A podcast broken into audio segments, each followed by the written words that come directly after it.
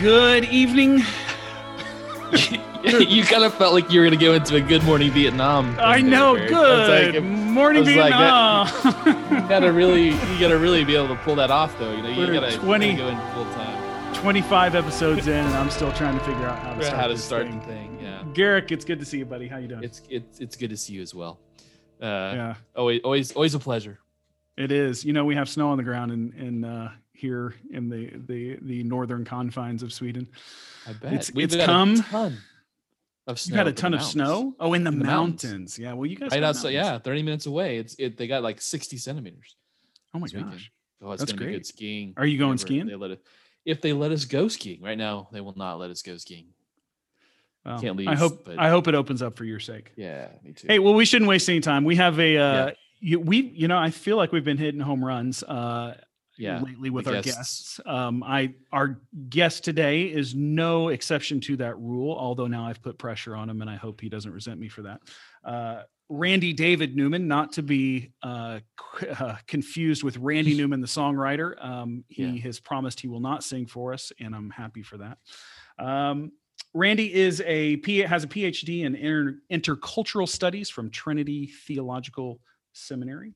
Uh, he is a teaching fellow at C- the C.S. Lewis Institute, as well as an adjunct professor at various seminaries the world over, or continental United States. I'm not exactly sure. Anyway, great guy. I got to know him uh, during my time uh, at some conferences in the U.S. Uh, we, uh, his books. Uh, he's written many books on evangelism, uh, or I guess three books. Is that right, uh, I Randy? think it's five.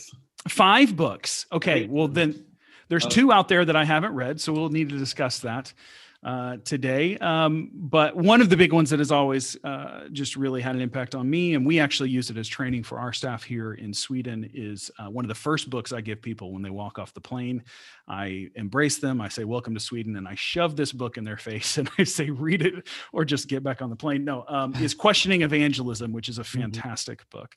Um, so anyway, so we're excited to have you, Randy. Welcome to the Rabbit Trails podcast and uh, the many folk out there listening. It's, it's good to have Oh, you. Great to be with you. Thanks for the opportunity.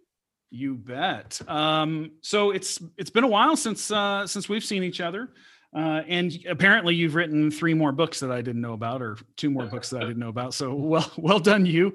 Um, your your latest book, actually, that we were talking about in the in the pregame here a little bit, um, is uh, or not latest book, but the book uh, Unlikely Converts. Uh, came out of your research that you did for your PhD, if I'm not correct, or if I'm not Right. mistaken. Is that correct? That's right. Yes. Um, well, I interviewed over 40 people who were recent uh, converts uh, to hear their stories because I wanted to research evangelism from their side of the equation. Uh, we, we do a lot of research from the other side, from the from the evangelist's perspective or the, the sender of the message. But I wanted to hear from the recipients. And uh, all my interviews were 45 minutes to an hour long. And uh, the stories were just so moving and beautiful and powerful. And I felt like this this shouldn't stay buried in a dissertation where nobody will read it, um, where nobody, should read it. Um, uh, but I but I, I wrote up the stories and I tried to say here are some lessons that we can learn about evangelism that they're they're not they're not like you know major uh, breakthrough but uh, they emphasize some things that I think a lot of thinking about evangelism doesn't usually go after. Can you can you give us a, some of those? So, I think Sure. the majority of our our, our audience uh, finds themselves in a post Christian secular culture or context. Uh, in which most people would, when you say the word Jesus, would say, "Don't know, don't care." So, Yeah. a- as you talked with people who are unlikely converts, what are some of the, I think, big takeaways or surprising things that you found from Mhm. them? Yeah, and I will say that um, I think the vast majority of the people I talked to would have similar backgrounds of Mm. you know uh, secular, apathetic at best, maybe even hostile. So, um, and again, uh, so uh, my major findings were uh, people tend to come to faith gradually rather than all at once, incrementally. Um, people tend to come to faith uh, communally, meaning they they hear the message from a whole bunch of different spokespersons. Um, it wasn't just just one one-on-one conversation. Now, usually a one-on-one conversation was sort of the centerpiece, but they also heard it and they saw it lived out in a whole wide variety of people's lives. So that was significant. And then the the one that I found most intriguing. Um, people tend to come to faith variously. And what, what I mean is they latch onto the gospel at a whole wide range, a whole bunch of different starting points. Uh, there are a few people who I who would say, I, I feel guilty. I wish there was some way I could be forgiven. There are some people who feel that way, but I think it's a minority. Um, so there, so it's just a whole wide range of people who would say something like, "I don't feel very good about myself. I, it, it's kind of like a shame, but I can't put words to it, and I, I wish I could be different." That's different than being forgiven. Or Mm-hmm. people who say life just doesn't make any sense. I wish somebody could explain kind of reality in a way that I could see how things fit together. Or um, people feel alienated um, from other people and from God. They can't necessarily articulate it, but and there's just a whole wide range of those kind of things. And the beautiful thing that I I really explored was that uh, the gospel message is this multifaceted message, and there there are a whole lot of words used in the New Testament for it. It's not just propitiation, but it's also redemption and reconciliation and adoption and all these other words. And so people latched on or began their journey, so to speak, in this whole wide range of places. Now, they had to get to the core of atonement for sins. I am guilty before a holy, righteous God. I need to be forgiven. So, so I'm not saying that's optional. That's really the core but that's not always the starting place for people. And uh, again, I, I, just I just thought it was beautiful to hear these stories. So why Um, why do you think why do you think it is then that we go into we're so quick to go to the po- to, to the to the nucleus as you say of the of of that of the um of the propitiation for the sins rather than the rather than some of those tertiary it's funny when you're describing this what was coming to my head was like the picture because it's all we see now is the picture of the coronavirus you have these little things that are sticking out of it it's a terrible thing to associate the gospel with Yeah, but i have a sick i have a sick mind really do, and and and I have a whole new motivation to pray for you more fervently. i appreciate Um, that Can we mute him? Can we? Can, Just get me Um, on it. Um, well, why do we go after that? Well, uh, because well, first of all, we, we absolutely must. I mean, eventually we must talk about atonement for sin. We must talk about the cross as substitutionary atonement. So, so that's why we go after it. Um, the other is, um, uh, I mean, in church history, that's the part of the gospel or the, the heart of the gospel that has often gotten uh, denied or removed, whi- which leads to heresy. And so, um, in Europe and in in much of uh, America, uh, early 20th century, the rise of liberalism, they denied all of that. God is not a wrathful God. Uh, there, you don't need a blood sacrifice. And so there is this fear of that we may compromise the gospel or we may we may soft sell it. So that that's a very legitimate concern.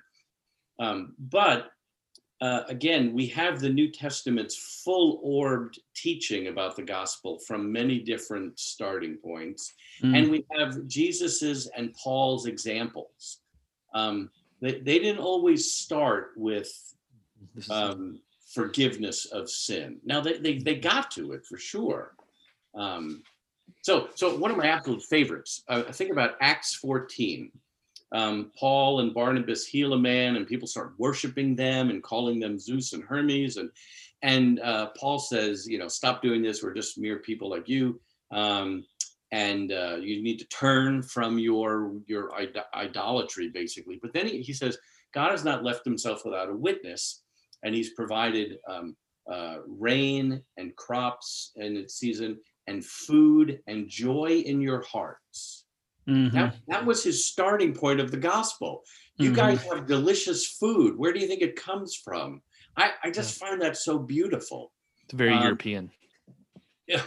well, um, and so we shouldn't be afraid to start with those kinds of starting points Mhm. but but having the- you know the the firm conviction that you know that's only the starting point we have to get to the core of the message um, but I, I just think there's a whole lot of people who when we say well, you know you can be forgiven of your sins they, they, they're not thinking in that category and they don't feel it it's like well I don't, I don't really have anything i need to be forgiven of we know god's a holy righteous god well, i don't really know what you're talking about Mhm. um, Yeah. so um, anyway, that was some of my favorite stuff of hearing it in the stories, and then uh, w- w- showing how in Scripture it validates the fact that people come from a variety of starting points. Mhm. Randy, when you when you start looking at those those kind of entry points, uh, you talked about community, uh, you talked about different ways people get engaged. Um, what uh, in the evangelical world that that many of us come from, what are we missing when we start thinking about evangelism, or or why are we missing certain things? It seems like you pointed to some things that we're missing, but why? And then also, if you could share one one story that really sticks out to you of, someone's process, maybe that Mm. would uh, could also help people think through exactly um, what that looks like. Well, um, well, first of all, I, I um, we really need a whole lot more patience. I, I, if if people come to faith gradually, incrementally, if it takes time, um, we, we need to pray for God to give us patience so that we can move at the rate that He's moving in their hearts. Um, related to that is we, we don't start far enough, far back enough. Um, and uh, uh, this is what I learned from C.S. Lewis, and it, it prompted me to. I, I pitched this idea to a publisher about writing a book about what we can learn from C.S. Lewis about evangelism, and and I really thought, okay, this is just such a wild idea. He won't go for this, and especially since I had just pitched another idea to him, and he was not interested at all. I had this, I had this idea of an evangelistic book, and the more I talked, the more I could see it on his face of like, oh, we're never publishing that book. And and then he said, well, you got any other ideas? I thought, well, that was my best idea. So grumble, grumble.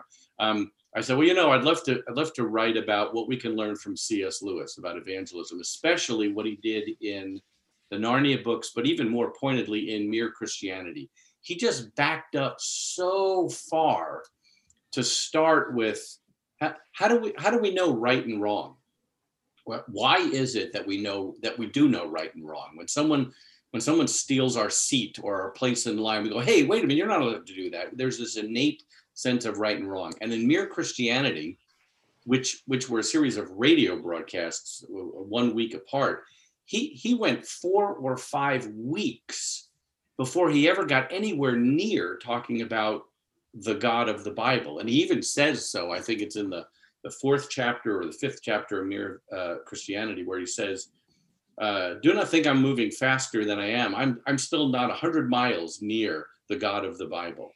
He Mm. just spent a long time of how, how do we know anything? What, why do we believe anything? Is there is there something inside of us that might possibly be pointing to something bigger outside of us. And so I, I think we need to start further back. We need to be more patient. Um, uh, oh, you asked for a story. That's right. Yes, I, I, I knew there was another part to this. Oh, so I, I'm telling you, these stories were just so much fun. Um, uh, so here's one. There was this young woman who, in in high school, uh, she got this idea that she really better join a whole lot of clubs because uh, she didn't have very good grades and she really wanted to get into a good college. And her guidance counselor told her, you, you really ought to get a lot of extracurricular activities. So she joined everything. She was a cheerleader on this team, this team. She was just like so crazily busy. Uh, and it worked. She got into college. And then her first year in college, uh, she got into her first choice of college and she gets in and almost immediately she thinks okay now in four years i'm going to be graduating i need a really good resume i better start joining things and she joined this and joined this and joined all these clubs she she told me she joined the underwater hockey team like what does that look like do, where where do you watch those games from i don't know anyway, she just had a million activities. She was not religious. She didn't go to church. She she thinks she might have gone to church once when she was really little, but you know, not much. And uh, so someone on her dorm floor invited her to a Christian group, and she thought, well, that would look good on the resume too. That was really her motivation. So she goes, and she just thought it was weird. It was just really crazy. People were, you know, closing their eyes and waiting, putting their hands in the air and singing. They sang forever. She was really annoyed. She just kept singing. And then the, this guy gets up and spoke for a long time, and I don't even know what he was talking about. I didn't pay attention. I mean, the whole thing was just weird. And then toward the end of the meeting, somebody somebody else got up and made an announcement. She said, I don't I don't even remember what it was about. It was some kind of something or other. But but she read a Bible verse and she said, uh, this Bible verse said that Jesus said, uh, "Come to me, all who are weary and heavy laden, and I will give you rest." And she heard the word rest, and she went, "There's such a thing as rest. I I could rest. Mm. What what in the world is that?" Mm. and so so she went up and talked to that person afterwards and uh, she signed up because she was really good at signing up for things um, she signed up to join a bible study because because the person said to her well if you really want to find out about rest probably ought to read the bible and jesus can you know help you find rest and that was her entryway into the gospel isn't that Mhm. beautiful isn't that Yeah. wonderful Uh, so so for her, the the starting point is I'm exhausted. And somebody is telling me that they can provide rest. And I mean it was it was fascinating. And then and then the the rest of the conversation was I mean it was really pretty deep. She was uh, she was struggling for rest in a much much deeper way, not just to free up her calendar. I mean, it was Mhm. pretty dark or or deep, and um, the gospel set her free. You know, I, I, I think actually in this moment of of COVID, um, I'm I'm not sure that the church. I, I'm worried that maybe the church isn't a- aware of it, but um, I, I really think that in this moment of COVID, what the church has to offer is uh, a, a non-anxious presence. Um, that there's so much anxiety around us and not just caused by covid but the busyness of life the frenzy of renown the i gotta i really uh, to be honest if you take that girl or, or woman as an archetype in some sense of of western secular culture join things advance yourself become your own project it's exhausting Yeah. and and you get to that point where you kind of go i just i need to slow down uh, I worry, though, that the church is oftentimes caught up in that same endeavor, and therefore, being a non-anxious presence is something we have to learn ourselves.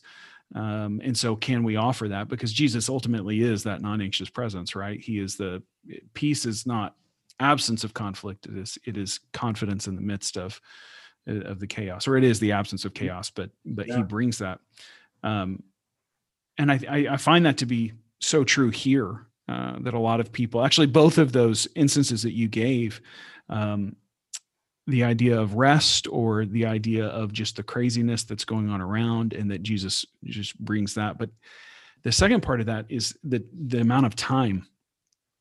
And we just don't tend to think of I, I think one of the things that we, we we talk about is you you need to you need to put in in evangelism you need to put your relationships so you need to be bold in your relationships um, in that you need to start these relationships but you're in it for the long for the long haul. And we just often don't think in those terms but it's amazing because i would say the same thing that that you're saying is is different contacts that people have had. So things that never show up in any kind of measurement that we do or, or things like that but it's things like we'll have a party and we know that of the 50 people who come to that party at some point during the night someone in a corner who will be talking to someone that they've never talked to about something deep about Jesus that will be ultimately life changing but they may never actually talk to that person again. And then their main contact to the person that they have and everything. And so it's kind of this you know it gets referred to as body evangelism or whatever else but there is the reality that there's so much going on in a person's story uh, so much more than just hey here's the list of things you need to know. Do you do you believe it? Yes or you know check yes or no. Um, Well, um, yeah, uh, and it's there's also a, a I think you asked a, a question about you know why why haven't we done this better or what, what are we doing wrong? So um, I think part of the problem also is there are a number of evangelistic strategies, tools, materials that were put together um, at a time when people were closer to, if I could put it this way, they, they were closer to making a decision. Mhm. Um, Yeah. the, the way the way I always illustrate it when I'm speaking, uh, which which would work a whole lot better visually. So I'm I realize this is an audio, but but if, if you just picture a line with the alphabet on it from A to Z, and this is a spectrum of unbelief. So Z is a, a non-Christian, but they're ready to become a Christian. They're they, they, they, they understand it, they've heard it, it makes sense, they've had the questions answered. And all you would need to say to that person is, Are you ready to become a Christian now? And they would go, Well, yes, I was hoping somebody would ask. Okay, so that's Z. But A is way on the other side of, you know, the most hardened, angry atheist you can imagine. All right, so so A to Z, a spectrum moving from unbelief to belief or, or resistance to the gospel to acceptance. There are a whole lot of tools and materials that we put together in the evangelical world at a time when a whole lot of people were already way down by letter T. Mhm. So evangelism, at least in America in the 1950s and 60s, when Crusade, and Campus Crusade was at its like, you know, starting point, but also their their heyday, I think. So a whole lot of people really were at letter T. And you could say to them, um, would you like to know God personally? And they would go, well, yeah, that sounds great. And and even if they they weren't a Christian, the God that they had in mind when you asked that question was very close to the God that you believed in. Right. And the whole world, and especially Europe and um, uh, large parts of America, especially the the coasts, east and west coast, northeast, far northwest, um, the whole shift has been way down to the other end of the alphabet. And Mhm. so if you're talking to someone who's at letter D, for example, they're not at letter T. And you say to someone at letter D, you know, would you like to know God personally? And well, if they don't, you know, spit in your face or or laugh at you, they might say, well, which God are you talking about? And right. how do you know this? And and you know, why what why should I even be interested? And so a, a conversation of moving someone from D to E is a different conversation than moving someone from T U V W X Y Z. Yeah. And we just need a whole new kind of mindset and materials and and forums in which people can explore these topics, moving gradually, incrementally, um, uh, kind of complexly in a way that might be um, frustrating for those of us who want to get them to letter Z. Come, come on already, let's go. Yeah, but it's no it's no less uh it's no less me we do well to to remember that it's no less meaningful and it's no less important in God's overall plan and God's overall sovereignty. I we we trick ourselves a lot of times into thinking that the it's the it's the last four letters that count, you know? And so it's the people who are getting to see the the the letter Z or X or Y or whatever. But how many people have taken someone from a letter a all all the way to z or or whatever else or even not even just been a part of of moving that along um and and that ultimately is a, is a type of evangelism that rests in god to move his his people closer to him and draw them close rather than okay it's my job to push people over the finish line Mhm. I think it was something we were we experienced early on in Spain, uh, where we would get a situation where you would explain the gospel to somebody, but they would, but you very quickly realize they don't, they don't, they're not rejecting Jesus. They're just rejecting the packaging or the situ, the context that we're placing the packaging in, because they're not, they're not getting the full, the full story. And so I think that was always an early frustration of ours of like, uh, we're doing what we were trying to train to do, but it it's you know at the same time people were not necessarily rejecting the gospel; they just were rejecting the context, the the location of where we were placing Jesus in front of them, or you know a limited a limited picture of Jesus in some sense. hmm Yeah. You know, um, on the on the positive side, I think people are hungry for these kinds of discussions, or and and maybe not maybe not the discussion of how can I know God personally right now. Um, who was Jesus? Did he really rise from the dead? Maybe though maybe those are not the felt needs, but but they're they're hungry for people talking about substantive issues and willing to explore them deeply and richly. Um, there's there's a lot of shallowness and um, uh, diversion or distraction uh, in our world. And and and by the way, I, I think there's good reason for that because a lot of people think if I really slow down and ask these difficult questions, I might find that the answer is no, life is pointless and meaningless. Right. There's totally it's there's no hope. So in that case, yeah, the you know the more movies and music and distractions, the better.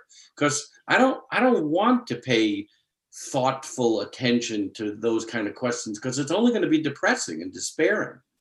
But I, I still think people are hungry for those discussions. And if we can if we can have those discussions and say, you know, they don't point to emptiness and despair. They they point to rich, meaningful beauty.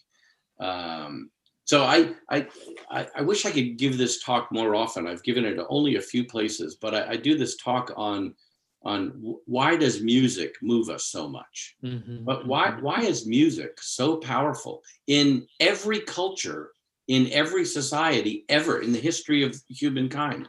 Um, anthropologists talk about musics plural, but every society has some sort of form of music, and you give people just time, and they're going to start banging some sticks together in a musical kind of style. They're going to find ways to sing.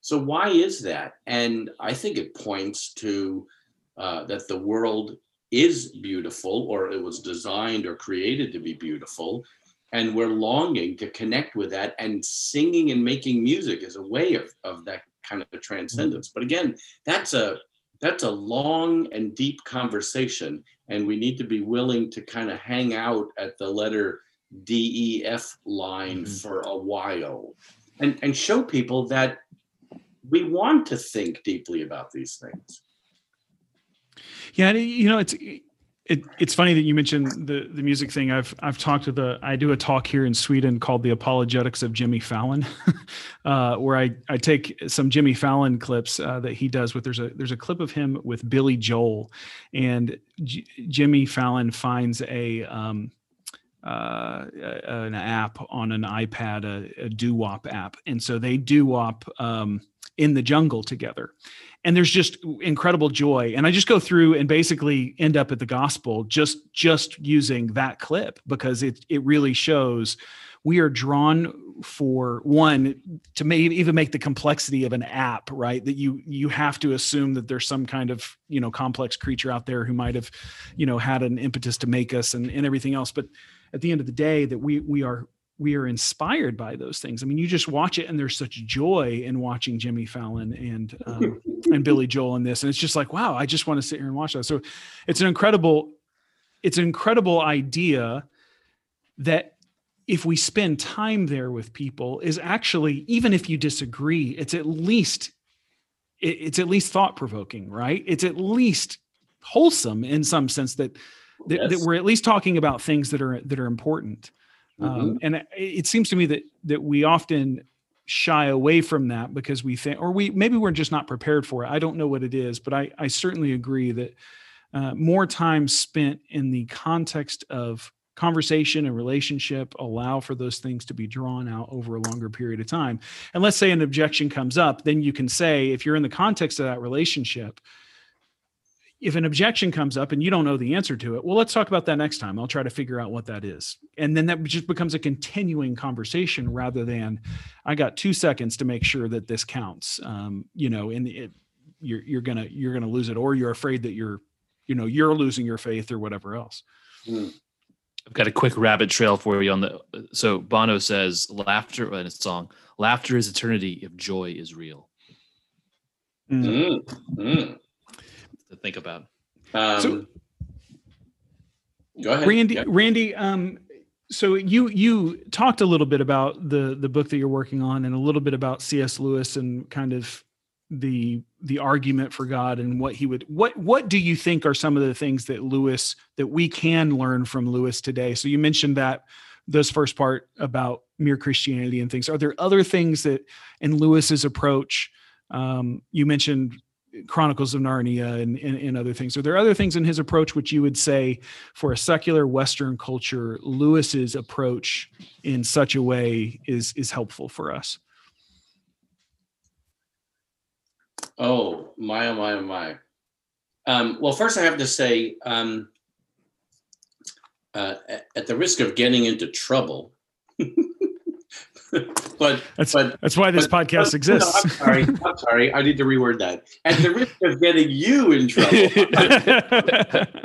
so, all right. So you said something about that we, we shy away. We're not prepared for this. Okay. So I think about the way I was trained to do evangelism, and and by the way, uh, uh, I was always assigned to campuses where the standard approaches just didn't work.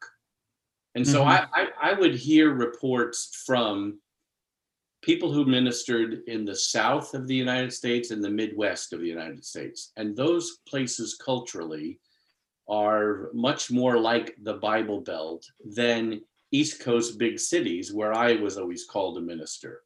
Philadelphia, Pittsburgh, Baltimore, and in, in Baltimore in particular, there were there were just whole entire massive lists of things that people said that worked really well in Alabama, and they didn't work in, in Baltimore. Yeah. So I, I if, if I had a nickel, if I had a nickel for every every uh, let's say uh, Southerner that came through Sweden and told me how to do ministry, I wouldn't I wouldn't need to raise support anymore, my friend. but by the way, that's that's like this crazy image of a Southerner in Sweden and I'm just got a lot I'm, of them, and they're all and they're wonderful people, and we've had a, really just, great experiences. I'm, I'm, only thinking of the accents. It's like how, how do they even understand each other? Never mind. Sorry. So, so, so I, I'm so thankful. I the the leaders above me gave me a lot of freedom to experiment in Baltimore, and then here also in the Washington D.C. area. So so I think about some of the things. Um, I, I was kind of taught that in evangelism, I did the vast majority of the talking. It was kind of a one way conversation. And I only wanted them to answer a few little questions, but it was mostly me doing the talking. So it was a presentation. Mm-hmm. mm-hmm. And that just didn't work. And what worked a whole lot better was much more of a conversation, a dialogue back and forth, where even where even they did most of the talking. So I asked a lot of questions, and so so that was one that I kind of had to retool or relearn. Um, the other is that I was trained that when people ask questions, that you, you saw them as as annoying interruptions, you know, mm-hmm. and and I was trained, you know, to say, oh, that, that's a good question. We'll come back to that later. Well, that's that just doesn't work in my context, and I don't think it works very well in yours uh, that those kind that if people are going to raise those questions, well, then let's go after them. Th- those must be routes that we can take that can get to really important things. Yeah. Um, and then the, the biggest one that I've been reworking, and this is where to get to your question about C.S. Lewis, um, I was trained. Um, the, the the phrase I heard so many times was "keep it simple." Keep it simple. Mm-hmm. Mm-hmm. And what I what I what I started thinking and realizing and then experimenting with is I don't think it is simple. I don't think the gospel is simple. Now, it can be expressed simply and concisely for sure.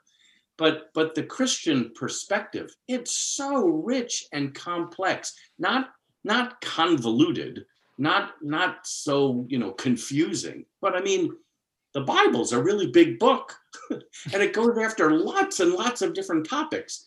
And and you hear the same thing from a bunch of different voices. I mean, why why do we need both Isaiah and Jeremiah? They kind of say the same thing, but mm-hmm. boy, do they say it differently. Mm-hmm. And, and Matthew proclaims the gospel differently than John does. And uh, so it, what what God has revealed to us in the world and in Scripture is rich and complex and multifaceted and and beautiful. And rather than, I mean, at one point I remember thinking, keep it simple. well, I can't I can't keep it simple because it's not simple. I'd have to make it simple. And in mm-hmm. doing so, I would probably have to distort it. I need to keep it complicated or complex or rich.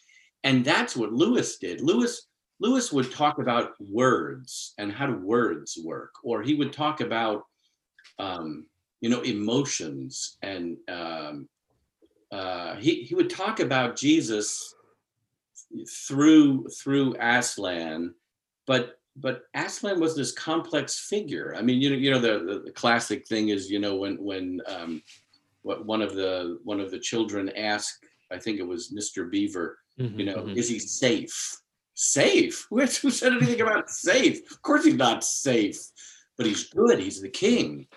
And and so the picture that we have of God in the scripture, it's so rich and again multifaceted. He we we even have dozens and dozens of different names for God. Mhm. Um, so uh, I just like exploring and going after topics like words and language and love and relationships and music and art and beauty and nature and where do these things point us Mhm. rather than well let me just keep it simple to the details i have in this booklet now i re- again I you, may, you maybe this is going to ruin your podcast. I don't know, but uh, No, Uh, you know, no, you- you're you're you're saying things that we have uh, uh, that we live um, and we say- we have said. So no no worries there.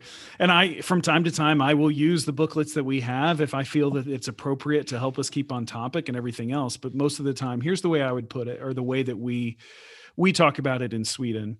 Um, everyone okay so you studied intercultural studies and you have a phd in that. And so when i say the words intercultural studies you have encyclopedia volumes of what that entails. I have two words um, maybe a little bit more than that but not much. And so i don't have a proper folder to put all the information. Or if we were to say quantum physics ne- none of us would be able to really place that outside of the words and so our file in our head is is really small for that. Um, but a nuclear physicist or an astrophysicist has a has a massive file for that. Um, the way i would put it is in the 1950s and up until probably the 1970s 80s is that when you said the word god people had what was probably a, a good encyclopedia full of information and that's why they found themselves at point t or z or y. They they were very close to that and they had folders to make sense of the information but as time has gone on and as society has become more secular and we've gone away from those folders when you say god people go i don't even know how to make sense of what you're saying and i've actually had people tell me that in sweden Mhm. when you Yeah. say the word jesus i don't know what that means and so well okay so you know if we're talking about you know the four spiritual laws which is a it it it, for, it it is a tool uh, it is a creed in many ways for a purpose in order to uh, understand a, a certain thing and used in the right context is wonderful but the the problem that I run into in Sweden is not law four, it's not law three, it's not law two, it's not law one, it's word one, God. Okay, so now that determines where the rest of this conversation is going to go, and so that's where I have to spend all my time. And I've got people that I've been tracking with for 13 years who still we're still on the God conversation, mm-hmm. but they are much closer, and we're probably filling in Jesus conversation too.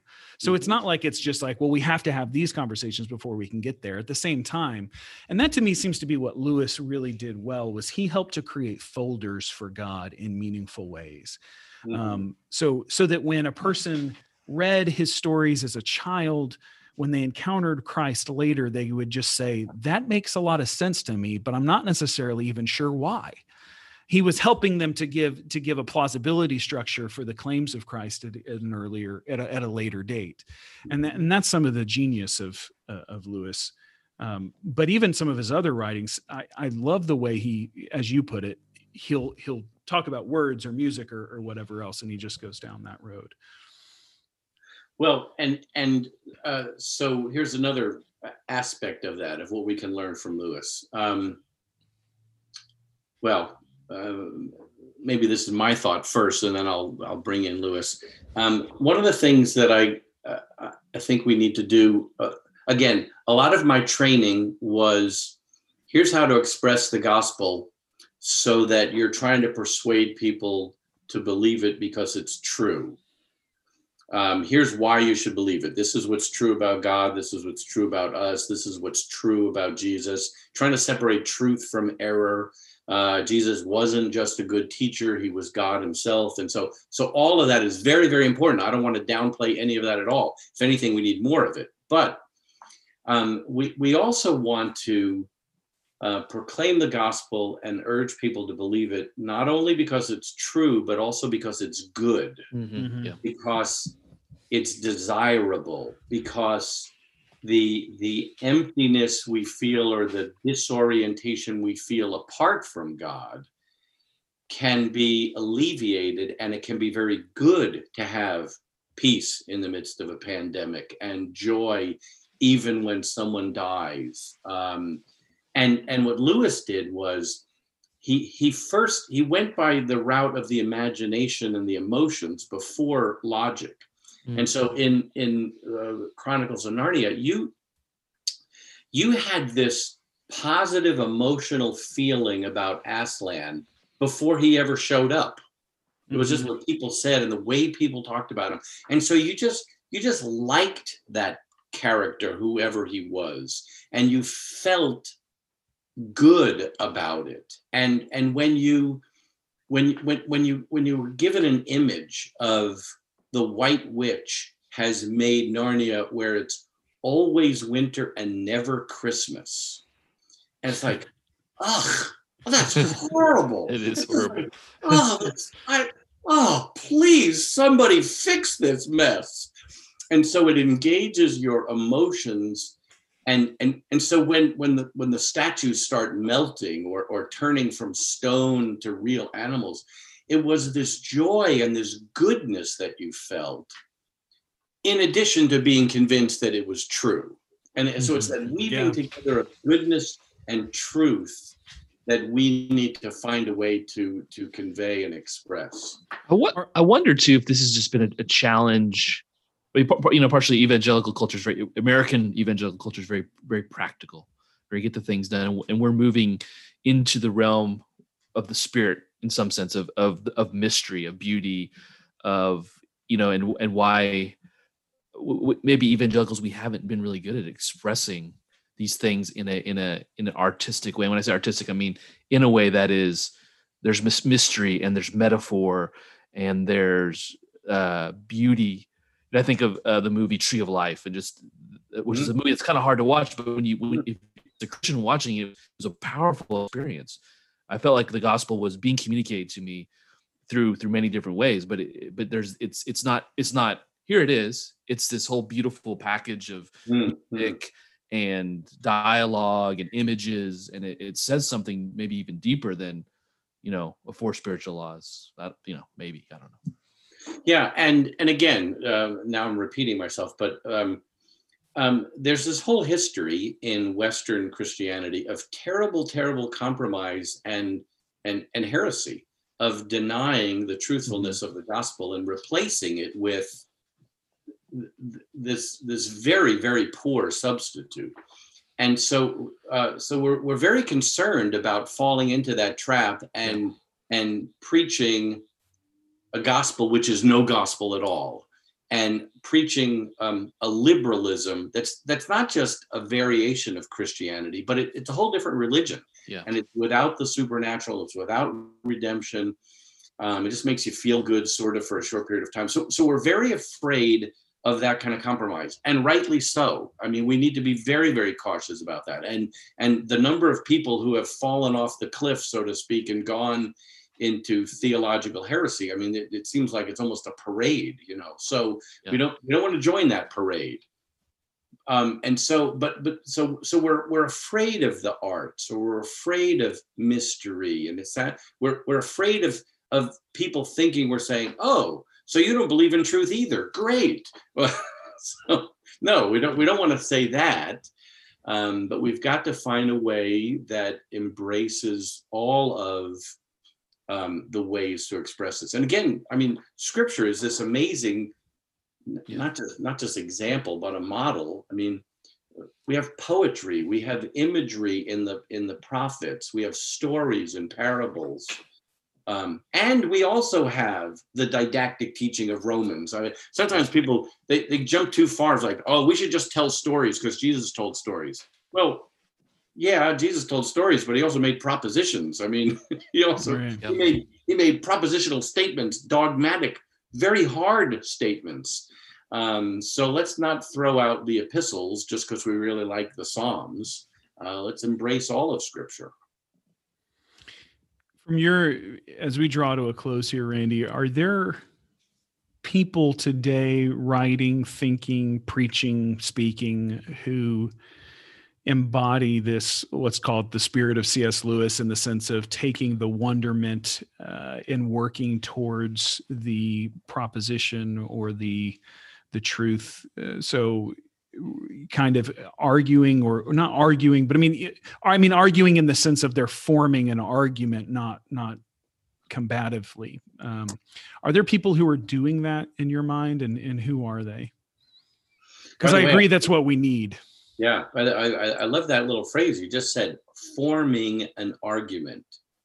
That's I, I, I got to play with that one. I, I like that.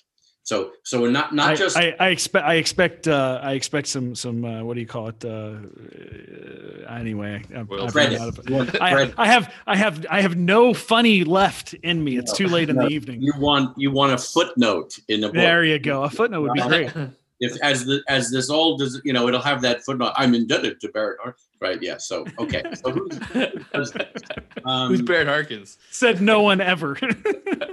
headed to my good friend what's his name um well um so i hope you know about um max mclean and the fellowship of performing artists or art yes.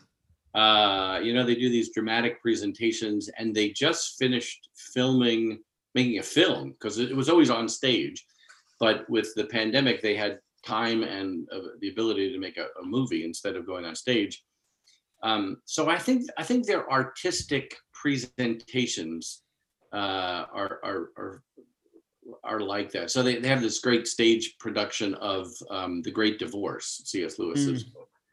Uh, so, th- so they're uh, people. I, I wish I knew more. Um, I, I do like um, um, a, a recent book. Uh, I hope you know about it um, by Rebecca, Rebecca McLaughlin, um, "Confronting Christianity." Now, Yeah. it's Yeah, pretty much arguments and logic, but she's trained in uh, English literature and and has a doctorate in English literature. So she writes in a very beautiful style and she'll illustrate with some stories uh, from literature and stuff. So um, hers is a voice that I, I think needs to be heard more. Um, I wish I had more uh, other ideas. I, I, I don't. Um, if I think of them, I'll send you an email. Um, but you're right. That's that's what we need more of. Oh, oh, oh one, one other uh, over there in the in the UK, uh, Glen Scrivener. Am I saying his name right? Um, I hope so. He's a poet, but he's written a number of books and he, he writes a great deal about evangelism. He's connected to uh, the Good Book Company. He's written for them a bunch. And he talks a lot. He, he did a presentation at the Gospel Coalition on using the imagination and imagery in evangelism. He's Hmm. he's a real good one. He- you, you should invite him on. I mean, Yeah. I'll pretty have sure to. he's in the UK. Um, We'll, we'll, Or- make or- it happen. You know, people jump at the opportunity to come on this podcast. uh, or or or maybe he's in Australia. Um, either way, he's had to learn the same kind of things Yeah. you you're feeling that you need to learn, and I think he does a good job of thinking in the realm of imagination and imagery. Because, like I said, primarily he's a poet. Yeah. Mhm. Okay. So last last question then, and we will and we'll be done. Um, oh, I have two questions, but I'm only going to ask one. Uh, I'll, I'll I'll make it easy.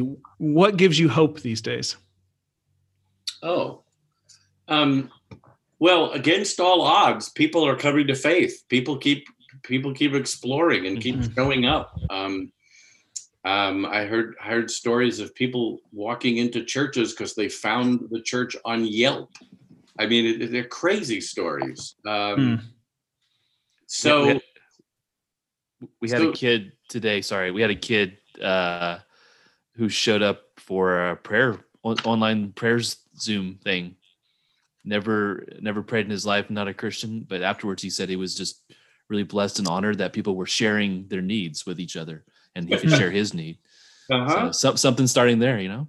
That's Um, cool. um, uh, w- when you asked me of the findings of my research, I said people come to faith gradually, communally, uh, variously. Um, I- I also had a chapter where I talk about people come to faith supernaturally, and they they always every every single conversion is supernatural, but some of them display that more than others. And I mean, people come to faith against all odds. You know, they they they show up to meetings because they're antagonistic and they want to ruin the meeting. They, they, they came specifically to try to prove that all Christians are idiots. And they, they asked questions to disturb the meeting. And yet, um, the fact that people were nice to them really messed them up.